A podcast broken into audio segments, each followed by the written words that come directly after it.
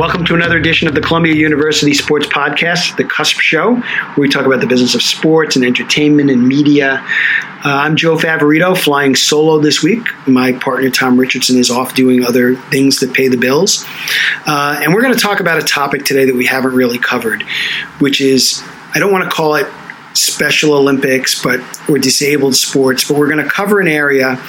Um, that doesn't get a lot of coverage, but in the last few weeks I found out a lot about, and that's, um, I guess, was it called sled hockey at one point, Jen? Well, there's sledge hockey, which mm. is a sled based hockey, yeah. but adaptive sports. So okay. um, there's five different ways to do adaptive hockey in the United States. Okay, so, so we're going to get to that. Right. Uh, and our guest today is Jen O'Brien, the executive director of the American Special Hockey Association, which I wrote down because I would not remember to say it. Um, and there's a really interesting business story tied to this, which we're going to get tied to the Emirates, really, mm-hmm. um, and women's hockey, which I kind of got involved with when um, the Washington Capitals actually did an event with a couple years ago. But this has all come together in the middle of February on kind of a quiet weekend in places like Washington, New York, and Boston to marry these two really unique groups around the sport of hockey that are miles from the NHL but are probably as good a story as you can find. So, Jen O'Brien, welcome to the Cusp Show. Thanks for having me. Good. So, let, let's kind of get to your background. How did you become the executive director? What does an executive director do? Um, and along the lines of that story, we touched on it before we came on. Uh, you actually started kind of in the mixed martial arts world, being involved in sports. So, kind of walk us through how a housewife from Binghamton gets to be an executive director. So, how does a housewife become an executive director? Well, you fall into places and you fall into opportunities. First, so for me, as I ran an, um, a not for profit in the Binghamton area um, called what was, Life, that, was that called? Life is Washable um, otherwise known as the Magic Paintbrush Project. So we're going to talk a lot about entrepreneurship. Yes, lots and lots of that. Lots and lots of that. Um, so my background really is I, I ran this not-for-profit. I did um, regional economic development grants as well. I got involved in my community. I, I, just kind of one thing leads to another, and I always say you build a foundation, and each little brick is a new little mm-hmm. thing you learned.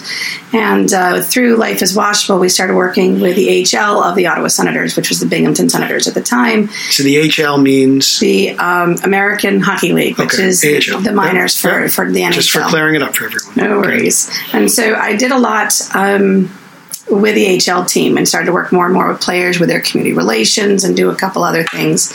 And we realized that the individuals that were involved with our program who had intellectual and developmental disabilities had a lot of similarities with athletes. Athletes use sports as a way to kind of adapt through some of the things that they're coping with, whether that be ADHD, depression, um, all kind of, and, and, they kind of work through. They use the sports as a way to do it, and um, they all have very, very special needs in their own way. Um, so we ended up realizing there were a lot of similarities between the two. And we got them together quite a bit. And we called that painting with the players was our name. And one thing leads to another. And then one day uh, we decided to start a special hockey team. And I picked up the phone and I called uh, Matt Carkner, who's now the coach at the uh, AHL Binghamton um, in the Bridgeport Sound Tigers. Mm-hmm. And I said, "Which is the Islanders The Islanders right. yeah."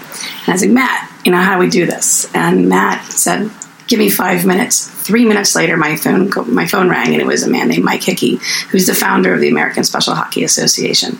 And he basically said, "Here's your insurance. We have your equipment. This is how you do it. Go." Hmm. And but why hockey? It was just your love of hockey. I am a, I am a hockey fan. I mean, by easily done. I, you know, I love the Red Sox and I love hockey, all hockey, and um, but hockey is different when it's always unified. There's a, especially with special hockey, you always have typical peers, coaches, you know, people on the ice always helping, um, whether that be cheering them on or helping them right to the goal, or but there's always somebody there, so it's fully unified. And for individuals in my world, whether they be verbal or nonverbal, it seems to catch them quicker. So hockey, as opposed to basketball or track or anything else, you seem like it it connects quicker than, than most other sports.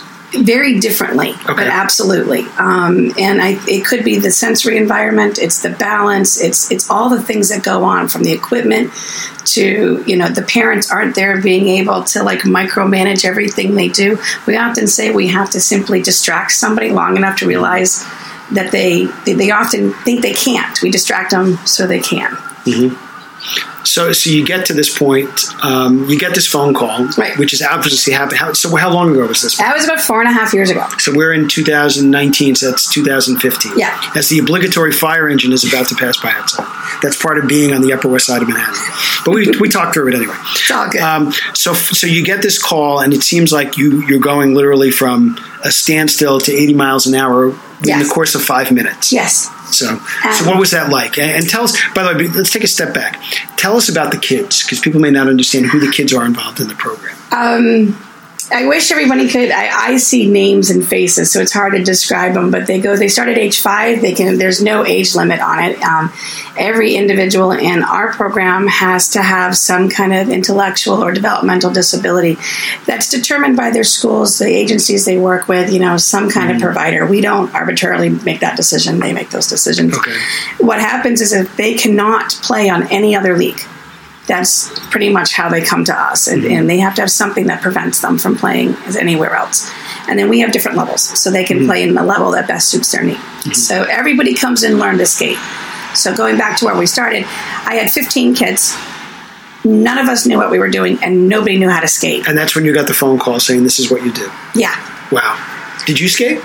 I have figure skates Okay. i'm still in figure skates but that's a whole nother story Okay, so you get these 15 kids four Right. years ago, and then what happens at that point? we all stood on the ice and we figured out what to do and when we got done we all looked at each other and went how did we do that Wow. So what was the first? Do you remember the first day? What What was that like when you brought these kids the it was the most marvelous thing that's ever happened. I, it, it, I, I hate to be corny and say it was Mm-hmm. cool, but it was super cool. Um, there was a little boy named Vincent, and, and Vincent is nonverbal, and he was super scared, and he cried, and he wasn't sure what to do, and he like gripped on to everybody, but he didn't give up. Hmm. And I kept looking at him and going, "Do you want to get off?" And he would cry, but he would grip on and he would push me forward. And all he was telling me, he's nonverbal, right? Hmm. But he was clearly communicating with me what he wanted to do. And you know, he now skates on his own. Wow. Um, he doesn't like to be too far from his mentor, and his mentor has been with him every step of the way. She's always with him, um, and they have a great relationship now. So it's it's good to see their friendship grow. Um, what was really cool about it is is seeing him push us, where we we normally like, oh, let's do it for you, right? Not in hockey. Not in hockey. In hockey, we allow them to do it at the pace that they want to do it, and they encourage us, the coaches around them, to help them grow. We don't do it for them. They help. They show us, and they're given the ability to do it. And empowerment's a big piece of it. So I often tell people, I don't, you know, I don't work for the sponsors. I don't work for the big name. I work for Vincent, and I know who I serve, and that keeps me tethered. And every Friday at three forty-five, I know where I am. I'm Vincent. Wow. And uh, so you got the 15 kids, Vincent being one Mm-hmm. of the kids. They make it around. You, you, they, they learn how to skate. How does it progress from there to where you are? And we could talk about, like I said, the MMA background at some point as well. But, but how does it progress to the point uh, where you become the executive director of this organization over the course of four years? So, a couple, we just kind of went through the motions with, you know, starting a new team, understanding how the different teams connected, understanding what the network was, and you know, you kind of feel like you're. Most new teams start like they're in a bubble, you know, and then they try to figure out where they fit in. The first thing is everybody kind of feels like they can't play anybody else. It's the same. Like every one of our kids would look at us like we're crazy. We're telling them they can play, and we're thinking, well, we can't play anybody else. So I got more involved with learning about the other teams. And Mike would call me up from time to time because my background is really in not-for-profit governance. I understand contracts. I understand, you know, how um, state things work. I understand the federal law thing. I mean, and it's all like again those little bricks, the foundation that I built over time. Why I know these things, I don't always I just believe me, I get it. So okay, so uh, at one point, um, Mike called me up and uh, said, you know, he was looking. He has, he's a founder. I'm a, where, where is he based? he was in Maryland. Okay, Um, still is in Maryland, and I was a founder of our program, um, and he was a founder of his. And founder syndrome is a real thing for not for profits. It's a real thing for businesses. I mean, succession planning, whether you're for profit or not for profit, is is really important. And we started to talk about succession planning, and I was talking in terms of what I was doing, and he realized he was talking about what he was doing, and he said, "Well, would, you know, would, would you like to be the executive director?" And it took me six weeks to Wow. decide. I was back. It's a lot longer than the thirty, the three minutes of a phone call. Yeah, no, no. It, it was a it was a long process for me to think through, and because it meant that I knew eventually it would mean that I would have to give up what I was doing, what I had given everything else with Magic Paintbrush and all that, and, and it was a major major transition. And what made me do it was my daughter, who happens to be Vincent's mentor. I should tell you that. Wow. And how old is your daughter? She's 16 now. Okay. And, And what's her name? Her name is Maggie. Okay. And uh, Does Maggie like hockey? Maggie loves hockey. Okay. Maggie is my sidekick. I think more people in the league now know her than me. Mm-hmm. Um, they come and ask her questions of things because she thinks like me. But uh, so Maggie looked at me and she goes, "Mom, I want you to do it." And so my husband's job, obviously, he travels with all over the state um, as a deputy commissioner. And your husband is what? So that we're, we'll transition into the MMA world at some point. But tell us what your husband does. Uh, my husband is the uh, deputy commissioner for combat sports uh, for the state of New York, and he works with uh, all kinds of folks um, with that. Uh, and he's had a long-standing relationship with the, the the people in the administration, kind of of the UFC, and he's a very logical, rule-oriented guy. So um, it's it's fun to watch him. He's been a boxing fan his whole life. Um, you know, we taught our kids how to score a boxing match probably before we taught them anything else. It's kind of a That's a good. That's a good quality to have. So when you look at resumes and someone's like when your daughter applies to college, knows how to score a boxing Oh, match, yeah. be right below like knowing how to code. That's right. It's kind of similar. So and, and understands the three judge system and how you do that. So, but uh, so you know, my husband was traveling a lot, and my daughter looked at me and said, "Let's do it." And it was let's. And it was a family decision.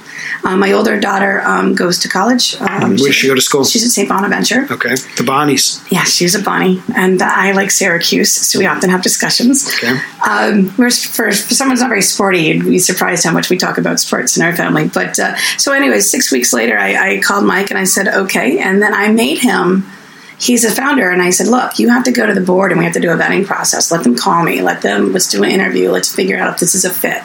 Because if I'm going to make a major life change, and you're going to make a major life change, we have to see if this is a fit." And um, I'm very grateful to him for all that he did to start uh, American Special Hockey and and the politics of it all. And hockey is is kind of interesting when it comes to that. I don't need to go there in this one, but we are all on the same page. We all love the sport. But uh, Mike really did a great job getting the this association started. So had 50 teams and um, about uh, thousand dollars in the bank when I took over. And where is it now? Uh, we're about. I paid my bills this year. That's my, my goal is thirty thousand dollars every year to pay the bills. Right. There's everything else is volunteer. How many teams? We now have eighty-two clubs, one hundred and seventy-four teams, depending in, on in how many states? I think I'm up to forty-four. Wow. So, So and when it started, how many were there? Do you know? Obviously, Probably Maryland about and New York. thirty-six. You know, it depends on So how it's great. It is absolutely growing. It is absolutely growing, um, and, and it's word of mouth. Um, there's a couple of different organizations in the U.S. that do things. Um, you know, USA Hockey is a great special hockey division. Um, Minnesota Special Hockey is outstanding. I, I really like to look at what they do. They do a great job. Um, as long as teams are playing one another, and as long as the um, opportunities are there. That's all that matters, you know. And American Special Hockey had to kind of redefine itself over the last couple of years. So if you think about the entrepreneurship and the business, you really have to take, you know, where is the business of all this? If you're constantly competing for the same thing, then maybe you should take a look at what you're doing. And what I realized, and, and I did this with the help of our board, we have a tremendous board, and our board said, you know, what is it that we do? And I said, well, we're like a chamber of commerce. Mm-hmm. We're there to help sustain and support these small little not for profits who are just trying to serve. And when they're on the ice just trying to serve, what do they know about the change in Medicaid law? Or what do they know about the change in this law? And what do they know about when you're playing one state versus another? So you have to understand federal statutes. Well, that's my job. And I can serve 82, not thousands. So, um, before we talk about the business and the fundraising and the sponsorship and all those pieces, uh, how big is your board, and how are they kind of assembled, and what was their reaction when they heard you were going to take over? So we have 12 uh, members of our board, and we have an executive committee as well. And so the executive committee that's active is about six members. Um, and then everybody else is kind of the regional folks, but everybody comes together once a month and we try to communicate as much as possible. During hockey season, we are all everywhere all the time. Um, but uh, the board president is a man named Brian Damiani, and Brian it comes from logistics and trucking. Mm-hmm. So let me tell you, the man knows every detail about every little thing. He can track anything um, and where it's going and where it's coming from. And uh, John Schwartz is uh, our senior vice president, yep, and, our mutual friend. Yes, so. John. John is uh, was with NASCAR. Now he's with the NFL. Yep, number two, really kind of PR guy at the NFL right now. He is. So he he's is. a busy man during Super Bowl. Yeah, and to, to, believe that he would actually spend the time to call me, you know, mm-hmm. communicate with me during this time. So John has been he's been a great mentor mm-hmm. to me has definitely made me much more stronger with a lot of my skills where I was second guessing myself all the time. He'd be like, no, you got this. Mm-hmm. I think I needed to hear that. And um, our secretary is a woman um, named Melissa Schaab, who's very, her daughter is quite famous. Her daughter is the, inf- well, the famous girl who took Ovi out for the sushi date. Wow. In Washington. In Washington. Wow. So, and, so, and so this is Alex Ovechkin. Uh, it, it, came across through social media, right? I mean, yeah. that's how it eventually came across. Yeah. So, and to ask Alex kind of nonchalantly if you want to go on a sushi date, and he said yes. And they definitely have a bond. It's a lot of fun to watch. Um, one of the things I like about Melissa is she's probably the first person I've ever met with no agenda. She just wants to do the right thing. Mm-hmm. And um, so she really, and our treasurer is Jason Costa, who's a Dartmouth grad and very proud to be a Dartmouth grad when it comes mm-hmm. to hockey. Because um, I live near Cornell, so I get grief for that a lot. Mm-hmm. And um, but we have a solid base and, and and one that has not only institutional history, which is very important, but has a vision for where we can go. Mm-hmm. So when you have a good combination balance between the two, then we have a solid business to bring forward and to really you know achieve our mission. Right. And that's what we're working for. Um, so tell us a little bit about the business side. Um, where do sponsors come from? What's the budget? Most people, how many people are not volunteers? Like, how many people actually draw a salary? Everyone's a volunteer. Wow. Including me. There you go. um, and, then, and then where does the money, so the money comes from donations, sponsors? How does that work? So you have to kind of think about the layers of this. Um, because we are an association, we want any any sponsorships that can come in for direct programming, we will actually pass through directly to whatever they're wishing it to go. A lot of times it will do the grant administration just to make sure the money's going exactly the way the sponsor or the donor wants it to go. But all the money passes straight through. Um, we don't really go for a lot of national sponsorships because we would be competing with either the NHL, mm-hmm. the AHL, any of the professional teams, or if it's a regional, we want them to give to the regional group. So mm-hmm. this this brings us to why this what's coming up is right. this is the first time that we've had a truly non-conflicting um, national sponsor who said we want to help you.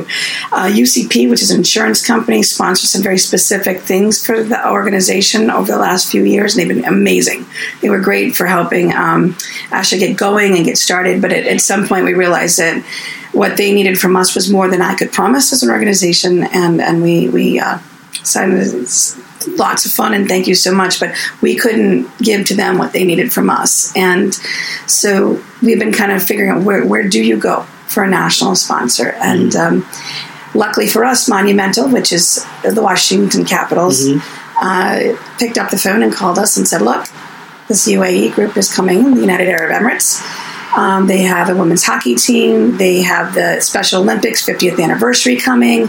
They're coming back to give back. We really would like to, you know, get you guys matched up. And luckily, we have a relationship with them. So we were told, do the best clinic you can, and they're going to want to give you a donation of equipment which is what I was going to ask you. Um, before we get to that, I just want to touch on that equipment. So, do you get equipment from equipment makers, skate manufacturers, or do you have to go and buy everything? We had to go buy everything. We actually tried. Um, I mean, I only had a small order that I was trying to get through Bauer, and it turned out that they couldn't sell to us direct um, because mm. a lot of them have, you know, whatever wholesale accounts. Um, what we decided to do in the end was Hockey Monkey and Hockey Sports, and specifically the Hockey Sports Superstore in Woodbridge, New Jersey. Wow. And the reason why is that they employ members of our Woodbridge Warriors special hockey team. And so when it came down to who we were going to order from or how we were going to do it, I said, well, who already supports us? You know, who is already doing something to support our players? And we wanted to say thanks for employing individuals with developmental disabilities. And so I called them up and I said, I've got this order and you're going to think I'm crazy.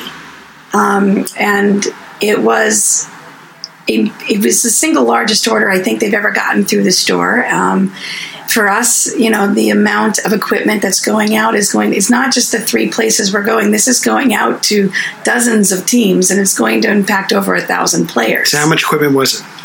Um, enough. Um, they don't really the dollar figure. You have to think about the UAE. They're they're very big on what they're doing as far as what right. it's impacting. So I, am going to respect their their wishes. It hundred pairs of skates? Three hundred pairs of skates? Um, Many. Over 250 sets of full protective gear and wow. equipment. That's and, a lot. And, and, it, and, it, and, and it's getting and, and sticks and flags and everything. We we didn't do skates. We did everything but skates and we did that because skates in a specific fit. But Hockey Monkey has given some money back to us um, just as a thank you, and we have that in a card um, that we can do specialty skates for. So a lot of times, hand-me-down skates work out really well. Um, but we've had a couple people in the last two weeks that have like huge feet or very specially orthotic skates. We've been able to work them out and at no cost, but they normally would put them out quite a bit. We were able to wow. help them. Um, and one thing that I, I wanted to bring up at the beginning is when you talk about the kids playing hockey, are they actually playing a game? And what is it, if someone walked over, what what would they see? Oh, that's a great one to flip back to. Mm-hmm. So the first thing you'll see at a, at a basic level you're going to see something that looks like a hockey practice with a, what we call a C level game. And a C level game is, is a learn to skate. Everybody's out there trying to help everybody make sure that somebody else is scoring. We just had a tournament where the Cambridge Ice Hounds, which is from Cambridge, Ontario, um, the goalie looked at us and said, Who didn't? I mean, this is an individual intellectual disability. Says, Who hasn't scored yet? And he made sure that every single one of those kids scored. And I, I like to talk about that game. It's probably the best game I've ever seen because everyone was cheering and it was just so heartwarming. So when you come in the first time, if you see that, you're going to see like what you think is a hockey practice. And then a B level game is kind of mid level, which is more like a scrimmage. And so the kids are getting used to the game. They're upright. They're figuring it out. You know, in a C level, anybody can be from a gait trainer. They can be in chairs. Nobody is in sled mm-hmm. because you have to think of slap shots and everything else. We need people up.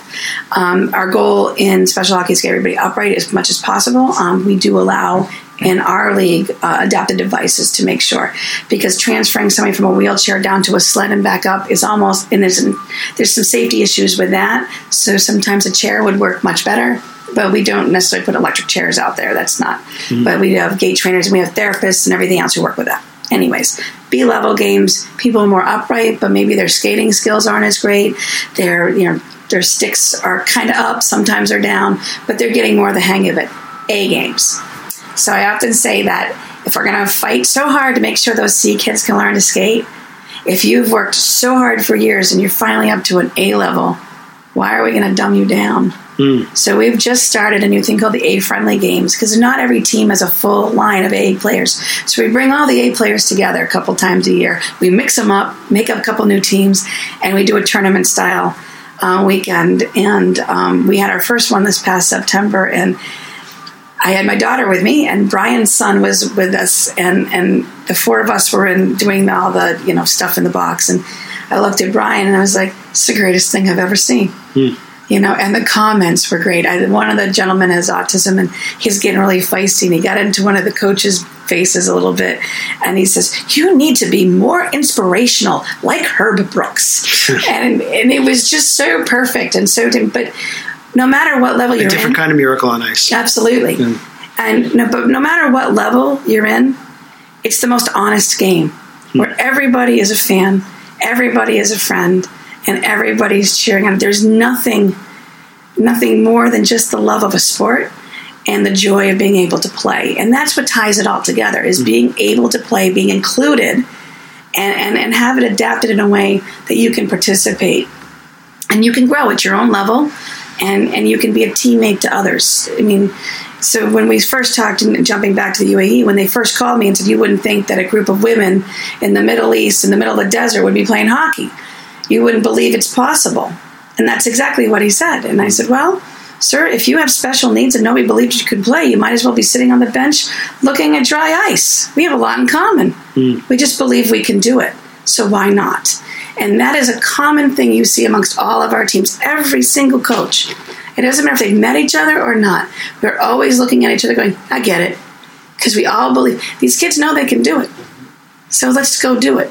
We love it. The parents are there, but they're on the other side of the ice at the wall, and, hmm. and the kids are able to, they coach each other, they cheer each other on, and you find it organically happening. And I don't know if that happens so much in other sports because ice kind of, there's a brotherhood in, in hockey, or sisterhood, really. I hmm. mean, there's a camaraderie on that team, and that really doesn't matter what level, and it doesn't matter what language, it doesn't matter what ability, it happens.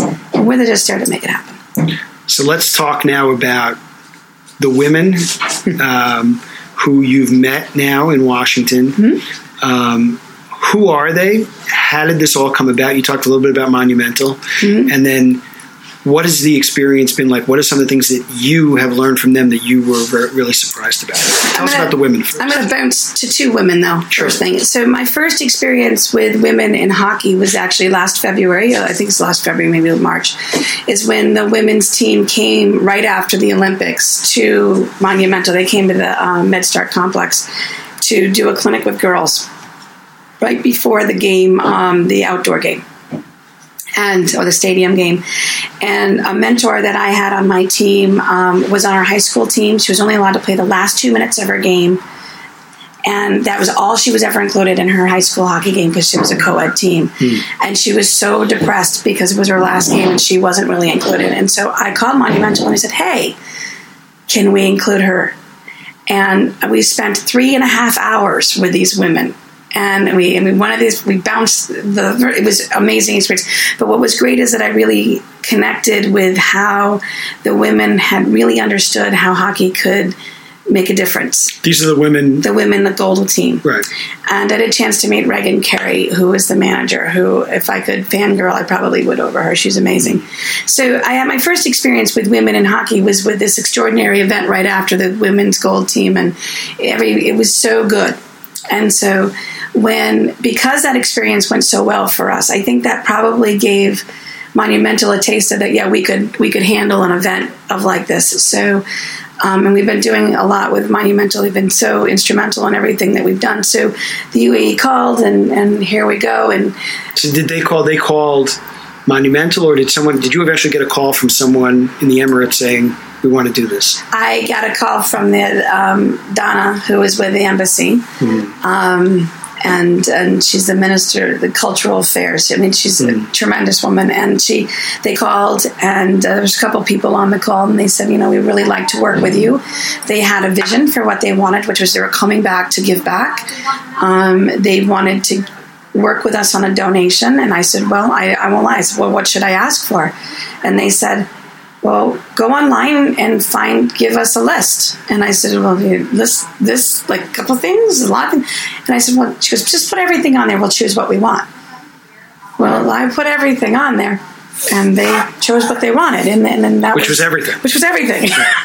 and I, I, can you believe that this is actually going on? I um, no. Did you make any kind of outrageous request, like I'd like a silver gold plated telephone to be? I asked for three gait trainers, uh-huh. and, and and I asked for them for Bakersfield, California. I asked for them for Las Vegas, and I asked for one that needed to travel to, a couple of different events, but mainly it's going to end up in Florida. Um, and gait trainers are very hard to get. And um, explain what they are. They okay, so they're called K trainers or gait trainers, and if you could imagine, like a it's like a rolling kind of brace thing that, that is a swing in the middle and it kind of holds somebody up by their waist so they can stand up and be fully supported without sitting until they get their what they call their legs under them. And um, that was kind of a that was the add-in for me. I was really thinking about the fact that i had these two teams that really needed them and how was, much do they cost roughly they're over twenty five hundred dollars each. I'll say that one. So they're a little bit out of reach for our smaller mm-hmm. teams, and um, I was prepared to raise the money for them no matter what. Um, and that's the only place I'll give a dollar figure. Okay, that's fine. But um, I, it didn't. I needed to make sure that they were ready for them, so we actually just put them in the mail this week. Um, but when they said yes to everything, I I sat on my floor and I was just like, okay what do you do now? Right. And, um, and how long ago was this? So we're in February 2019 right now. When this was six weeks ago. Wow. So this is like almost real time. Yeah. Okay. I had um I was in San Jose on December 11th, and I think it was the week after that. It was Wow. right before Christmas because I had to have the order ready right before Christmas. Um, and I had a 225 people coming to Binghamton in a snowstorm for a festival in between all of this. So we had it, it has been nonstop, and but all this equipment came when I came back in a UPS truck and a half.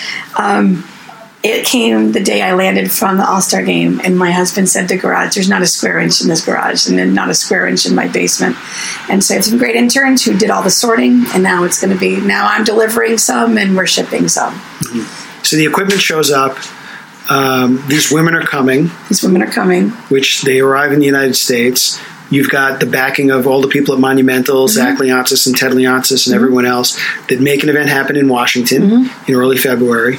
Um, what was that? Why don't you tell take us through that when when the kids met these women? What was that like? Well, I, I, I'm going to flip back just a little bit Sure. because the first thing I didn't know is, you know, culturally what to um, to expect, and, and and you know, Which is what? So did they? Do they have hijabs on? Do they have burqas on? What, what is it? What is it like? They have they, they somewhere. It depends on it depends on their personal Right. um, personal uh, taste and everything else. I think you know for the most part they do.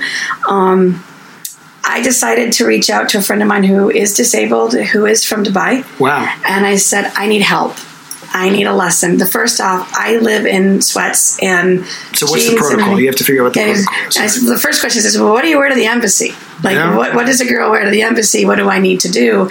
And what I found out is that the UA is very, very progressive, Hmm. and that I didn't have to worry, and it would be okay, and that this was part of the image that they want. They want to dispel the rumors about what they are. There Hmm. is not. I mean, we think about Middle Eastern countries, we think about all this other stuff, and this is not stereotypical. This is a very progressive, welcoming, and inclusive country, and that is why the Special Olympics is there. That's why they wanted to get involved with us, and this is. I mean they have been absolutely open with us at all but i needed to know that because i don't know what i don't mm-hmm. know. And everyone starts off with that kind of prejudice. I don't want to say it's prejudice but it is. You're like what, what do i do? So what i learned was jen just do it. And i found that when I got into the conversations with them just the more honest i was the better it was. I mean, I didn't have to hold back, and I, mm-hmm. they wanted to be open and progressive and inclusive, and they had an agenda, and they were very clear, and that agenda fit perfectly within our mission. It was a great match, and so the first time I actually met any of the girls was actually in San Jose at the All Star game in a hallway by accident. Um, I ran into Fatma Ali, uh, Fatma Ali, which is the first, the, the girl who's quite, she's the one mm-hmm. who was friends with Bondra and, and came back. She was the one. So the funny, my, my backstory on this whole thing is a friend of mine named Lee Stacy works for Monumental mm-hmm. Sports, and they went over to do this kind of goodwill mission because Etihad Airways mm-hmm. was a sponsor, and Lee called me from the Emirates and said, "You're not going to believe what just happened. Is we were out there with Peter Bondra skating on the ice, and this girl was there skating, and she came over and said something like, "I love hockey," and they couldn't believe that this was actually happening, and to the point where they befriended her. They found out more. They taught her a little bit more, and she actually came to the mm-hmm. states in 2017. Mm-hmm. Correct? Yeah. And it became a really an amazing story of how this really kind of. They thought it was all arranged, but it was really kind of a chance meeting that she happened to be there when Peter Bondra was on the ice, and they met each other from like a distance, and he learned the story and couldn't believe that this is actually what happened. So You just described perfectly what it was like to be standing, at, at, mm. you know, at the convention center looking over. And by the way, that's when I first met Lee. yeah. So, and he has been hugely instrumental. Yes, Lee- me. Lee So we- Stacy is a long- give him- lifelong friend. We need to give him some creds here because It's funny. I sent him an email the other day and he said he's out of the office, and then he put something on Facebook that he was in New York. So I sent him a text. I'm like, "You're in New York, and you didn't tell me where you were." here." But anyway, he, um, so he's standing there, and I look over and I see her, and I'm sitting there with my daughter, and I said, "Oh my goodness, there they are." So I stood up and I went over and I introduced myself and. I was I was a little jittery. I was a little shaky. It was just like meeting a superstar as far as I was concerned, and and she was great. And um, then they had to go, and then my daughter and I went, and then of course, then you know all kinds of things, great things happened for women at the All Star, and it was a huge Yep. day, a huge day, totally that day. And then the, um, we came home, and I got ready. And so when I first met the girls, I kind of had an idea it was going to be okay, you know. And what I really needed to do was just get out of everyone's way. So the comments that went back and forth between the girls on the ice when they first met each other, they they were all a little nervous about meeting each other. 30 seconds, it melted away. They were great. And um, I had a chance to talk to her um, the night before last in, in, in, New, in Washington at the hotel. It was 11 o'clock at night. We were in the hallway. She was signing a jersey for my friend Sam, who, whose family's from there, and very excited about that. And I said, Well, we all ask these questions, you know, what does it mean to you? And I said, What did you tell your mother? Yeah. Because that's that's the honest questions. What did you tell your mother? And she goes, the young lady said to me, "Thanks for including me." And she said, "Well, that's exactly what I was been saying about my team to all the hockey community is thank you for including us. Thank you for not counting us out." Mm-hmm. And that's one of the things we have in common is that we're a special hockey. We get counted out. They're a different time. kind of special hockey. Yeah, know, we don't. They're they're competitive. They, they play. They they they have the heart for it. They have you know they're they're it. They're they're a great ambassador for sportsmanship and community and how, how sports can connect everybody, regardless of borders and boundaries. Mm-hmm. And we had that in common. And so, special hockey, you know, we're not competitive. We just love the game and want to play. And we want to provide as many opportunities to grow the sport and to allow people to participate at whatever level they can. And having a partner like this and, and a friend like this cheering us on and supporting it, no other agenda other than to be friends something better than that? I haven't figured it out, but so, I think it's pretty great. I just want to clarify for everyone who's listening. So these are how many girls from the Emirates? There are 17. There's 22, but they play hockey. They play hockey in. I mean, for all intents, in the desert, in in, yeah. in on ice, mm-hmm. competitively enough, but mm-hmm. have have have grasped a love of hockey mm-hmm. in a place that you would never in a million years literally or figuratively, think that hockey would have actually blossomed in a place with girls, given some of the um, the stereotypes that we put on people. Right. I mean, mm-hmm. and they do, yeah. and they do it.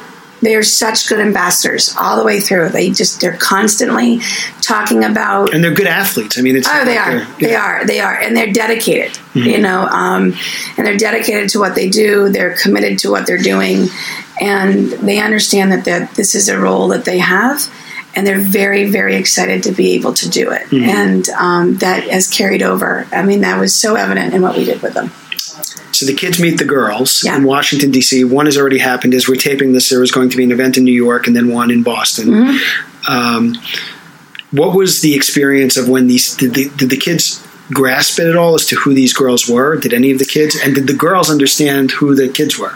the girls, so the UA team certainly knew. I had to prep, I talked to them a little bit about the diagnoses and what they could expect if someone, you know, had an outburst, what they, all the little things that you have to talk about with individuals' disabilities.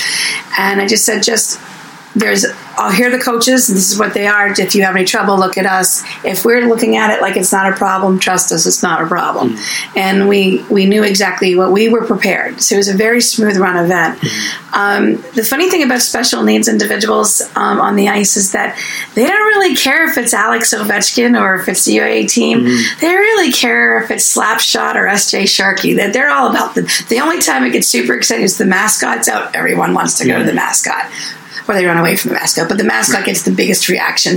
Other than that, they are just excited that someone wants to play with them. That's just another human being on the ice who wants to be their friend. And any individual in my world deserves the dignity. I mean, the real dignity of just being who they are and mm-hmm. being accepted for who they are. And that's what I had said um, on that night. As I said, I had tears in my eyes. I said, but you gave my girls, you know, in this case, this was an all girls team my special girls were eight. Um, there were 26 girls there representing 10 different teams. I had eight coaches out there that represented some of the other teams. And we had kind of brought them all in for a special girls clinic. And because the girls never had an opportunity to have a special hockey, special girls clinic. And we just thought, what a great opportunity to bring that together. And it was it was magical. And of course, Haley came out from the, the, the women's team, and she had been she was totally natural. So it, it, was it was about as perfect as any event could go. Um, and I was very happy for Lee. Actually, it was really kind of I wanted Lee to be very happy with how it went, mm-hmm. and he was excited. Um, we even designed very special jerseys just for that event. Now everybody wants one, and I'm like, guys, no, you they're the girls. Mm. So um, this event that um, we have in Central Park is different because the Central Park team is four years old not on different from when I started. Um, they have to rent their equipment. They're at Lasker Rink. They uh, represent every continent except for Antarctica, and I've lost count of the languages they so. That, that's what people would see. This is going to be air after it comes out on Friday. But if, if someone happened to wander onto Lasker Rink on a Friday, they'd see these girls from the Emirates with this team that is kind of a rainbow representing the New York area. So, and so what we wanted to do is we didn't want to replicate the girls' event in mm-hmm. three times. We really wanted to take a look at you know the different diversity, and we have diversity in hockey, and that's a big piece of what everyone's saying. But is that you know hockey is for everyone, hockey is for all, all the mm-hmm. comments. But the truth is, is that anyone can play, and but diversity is is what makes hockey so special. You know, anybody is out there, and, and once you're on the ice, we're all the same. So that that the Central Park team, when I first met with them last uh, fall, I asked, "What do you need?" And they're like, "We need equipment." Well, when this call came through, I'm like, I got equipment, and so it was exciting. All they really wanted was Kelly Green socks and new pants, and I, but they have nothing right. that they didn't have to rent. So now we're giving 25 full sets of equipment to them, mm-hmm. and um, it's just super exciting for all of us to, to be able to give to it. But I think the, the UAE team and I are just excited to see their faces. Um, but it's also that, Jenna, you know, you give a gift and you know you really mean it from the heart. Mm-hmm. That's what it's going to, they mean it from the heart. It's not just here, pay attention to me. It's here, this is from my heart. And, and I know that they'll be getting some things back as well. And it's an exchange of trust and it's an exchange of, of community and it's an exchange of friendship that, that will, we hope that will last. But it is a melting pot, and that is what New York City's like. Yep. And it's not the fancy rink. These aren't the fancy kids. This isn't the rich kids. This is a bunch of little kids, and they're mostly little. There's some bigger ones, but the first time that I ever went there, I consistently they have a couple junior coaches that were teaching kids how to get up so the kids would go down and they spent the entire session teaching people how to get up. Mm. Think about that in real life terms. If you had somebody always beside you every time you thought you were falling down that you knew was there not to judge you, but to help you pick, you know, pick yourself up, but do it in a supportive way. So that's all I kept seeing. So this was such a great. So I was so excited when the UAs they're coming to New York. I said, you know, I have a team there, and then that's how that ended up. And then they spoke going to Boston. I said, well, you know, I have a team there too, and it was quite a couple of teams all over. And so this is kind of how it all spread. Great. So in the, the couple minutes we have left, Jen, what's next? Where does this go? How do you take this tremendous momentum that really gathered over the course of six weeks and project that to, to better tell your story going forward? I'm learning. Mm-hmm. You know, like anything, you have to, you know, the unexpected gives you the best lessons. You know, sometimes it's good, sometimes it's not so good, but the unexpected will teach you something. Mm-hmm. And what I realized throughout this is that I didn't know anybody knew mm-hmm. or cared or, or understood or even wanted to understand more about the impact that, that the intellectual and developmentally disabled and perfectly able, as you ask me, people can have in their communities, whether it be jobs or, be, or just, just being a part of it all and being a part of the, the interconnected community team, and that having the UAE really recognize through Special Olympics, and and and, then, and that is different than us. They don't have ice hockey, but they wanted to include us. Mm-hmm. They're including Special Olympics, and they want there's no ice hockey. Well, let's include them too. That is able to kind of give us a voice. I know mm-hmm. that it's certainly given us a voice that we didn't know any. We got to project it a little bit more, but it's honest. Mm-hmm. And um, having the ability to do that, I, I, got a lot to learn. But I know that the voices that I have start with Vincent. Mm-hmm. And they have a lot to say, and they have a lot to show, and they have a lot to inspire. So the momentum, we're just going to keep going. Mm-hmm. And that's where we stand. Cool. Um, and I'm sure Vincent is very appreciative of it, by the way. So, um, we have a lot of students, people looking for jobs, uh, young people, old people who listen to the podcast. You've had an entrepreneurial business. You represented MMA players at one mm-hmm. point, MMA fighters at one point. You talked about your husband's business. You're executive director of a, of a governing body. Mm-hmm. Um, you've been very kind of you know, entrepreneurial certainly in ways to kind of rub two sticks together to make a fire. Mm-hmm. Um, what advice do you have for people who are looking to change their careers, get involved in something, take a chance? What, what do you tell people? I'm going to give you two pieces of advice. I said this to my intern this morning. First off, you can't lead a ship from the bow you have to have an even keel and a strong rudder. I'm from the state of Maine, so I'm going to say Okay, I was going to say. so. In the middle of New York State, I don't know how that would uh, work. But Going up and down the Erie Canal, but that's a different story. So. But you have to you have to think about the fact that you have to kind of stand back and see what's ahead of you in order to, to go there, and you have to stay calm and don't ever be a, don't second guess yourself. Go. If you screw up, great. Then you don't have to do that again. I mean, what- what- I'm not in the business. I'm not a cardiac surgeon. I'm not fixing hearts here. I just warm them. Right. So keep yourself in perspective and, and never be afraid to try. I will screw up far more than I'll ever succeed. But every every screw up is a brick in that foundation of something I can learn. And every success I have, eh, it's a little mortar between the bricks. I'm just building. Great. Um, the last question, which is probably the most important, is how do people find out more about the organization? Whether it's social media tags that you can give them or a website, uh, if people want to get more involved. American Special Hockey is us on Facebook. Spelled out, American Yeah, Special American Hockey. Special Hockey. Specialhockey.org is our website, and if you're looking at it and you don't like it, neither do I. We're overhauling it. That's a that's my summertime project, and um, just give us a call. Our numbers are all over the place. We'll hook you up with a local team. Ask us questions. Don't be afraid to call. We love answers. Great. Jen O'Brien, the Executive Director of the American Special Hockey Association, thanks for joining us on the Cusp Show. Thanks for having me. This has been quite an inspirational uh, 45 minutes or so talking about special needs players and a really unique partnership with the Emirates. Um, Jen gave out the tags, and once again, this is Joe Favorito. I'm the co host of The Cusp Show, the Columbia University Sports Podcast, with my co host Tom Richardson. We'll see you down the line.